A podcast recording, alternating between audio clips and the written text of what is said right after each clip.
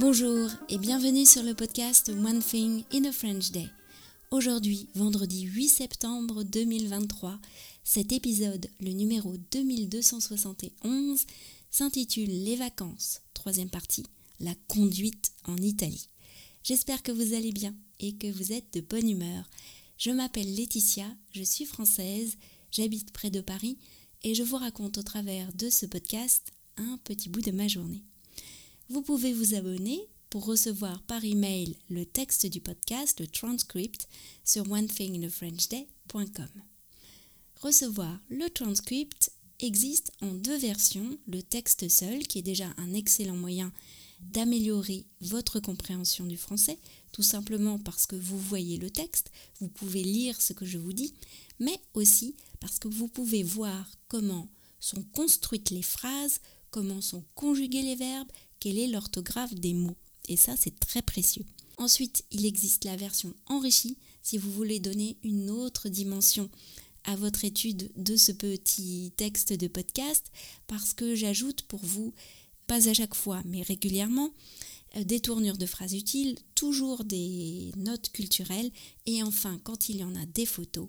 Et alors là, c'est quand même le meilleur moyen de vous sentir un peu avec moi, cette fois par la vue.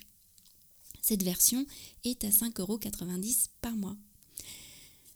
Une petite annonce aussi pour vous annoncer que lundi sera un épisode un peu particulier. Je vous laisse la surprise et il faudra l'écouter dès le début. La conduite en Italie, les vacances, troisième partie.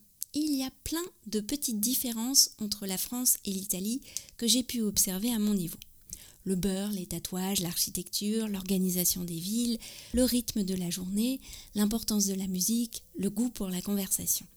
Mais la plus évidente, dès qu'on passe la frontière, c'est la manière de conduire, rapide et nerveuse, de beaucoup d'automobilistes italiens.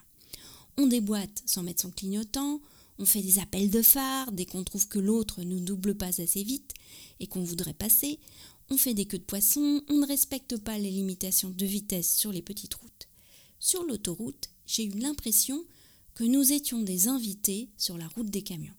Les camions occupent souvent les deux files de droite, car ils se doublent allègrement les uns les autres. Ça demande de la concentration, car ils ne mettent pas toujours leur clignotant avant de déboîter. Et puis, il y a les voies d'accès aux routes express. Oui, chez nous aussi, il y a un « céder le passage », mais c'est surtout une voie d'accélération pour s'insérer dans la circulation. D'ailleurs, les voitures qui sont sur la route changent souvent de file pour nous laisser entrer.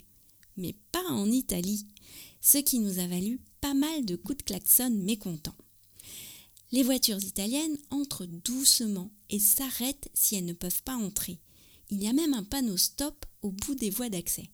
Il n'est pas rare de voir deux ou trois voitures arrêtées qui attendent de pouvoir entrer. Et personne ne leur laissera le passage. Pas question de forcer le passage comme en France. « Mais tu vois bien que je vais entrer !» s'écriait Pietro, comme si l'autre conducteur pouvait l'entendre. « Je crois que pour lui, tu fais quelque chose qui ne se fait pas, même si ce n'est pas logique pour toi !» répondais-je alors.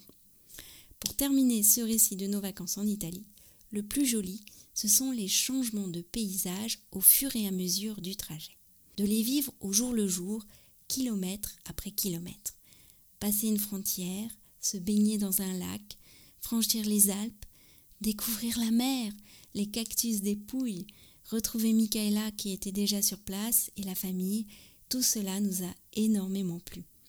Pendant le trajet, je pensais déjà à d'autres voyages possibles. One Thing in a French Day, c'est fini pour aujourd'hui. Nous nous retrouvons dès lundi pour un véritable épisode de rentrée et une surprise dès les premières secondes du podcast. Je n'en dis pas plus, j'en ai déjà trop dit. Allez, à lundi, bon week-end à tous, au revoir.